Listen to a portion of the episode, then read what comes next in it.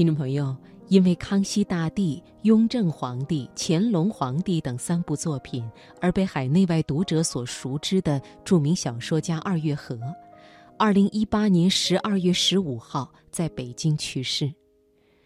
今晚首先开始的财经夜读，就想和大家一起分享二月河的文章《读书要缘分》，一起来纪念这位著名的历史小说家。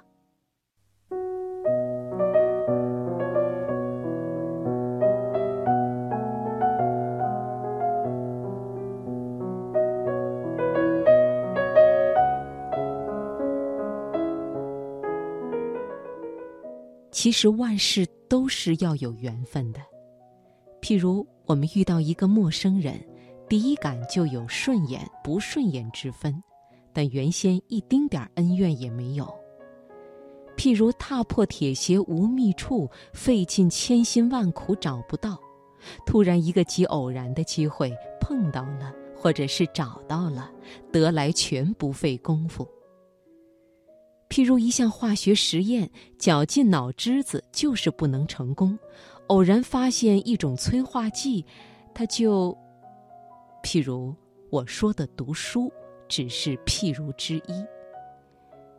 我是经历过一段填鸭式读书的过程的，那个时候我的感觉仿佛见到所有的文字都是亲切的。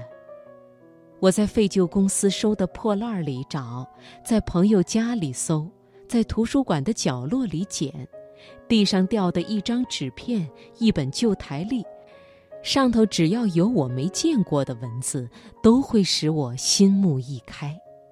名利场、双城记、悲惨世界、复活、安娜卡列尼娜、三个火枪手、百万英镑等等。没有老师，也无人指导，全都是猪八戒吃人参果那般囫囵吞下去。但有些书的确是不对我的缘分，或者不对脾胃。巴尔扎克的《人间喜剧》就没能读完，不是没有时间，而是感觉读不到位。有的篇章还可以，有的篇章匆匆一览过后便忘。《战争与和平》我至少读了五遍，也还是找不到心灵震撼的切入点，关怀不到书中要旨与人的思想。喜爱基督山伯爵，而茶花女就一般。金庸的书几乎全都爱，但他的《鹿鼎记》至今还在书架上是个摆设。我觉得里头的社会性不够，不足以显示那个时代的特色。王朔说了金庸很多不公之词，但我喜爱金庸，也喜爱王朔。郑渊洁的童话起初也很使我着迷。我读书喜欢原味原汁，清淡的便清淡了。包括像《第三帝国兴亡》，虽然不是小说，但它刺激原味，仍然可以使人通宵达旦地读下去。太浪漫的书，比如斯巴达克斯、三个火枪手，味道很重，但我也读不出兴味。我喜爱莱蒙托夫的诗，对普希金就恬淡。当然这都很相对，不是那么兴奋，不那么雀跃而已。《红楼梦》是好书，但是也有许多人并不爱读，更不要说《聊斋》《西游记》和《水浒》了，真是萝卜白菜各有所爱。你是一家，也许真的荼毒了许多人，也许成全了不少人。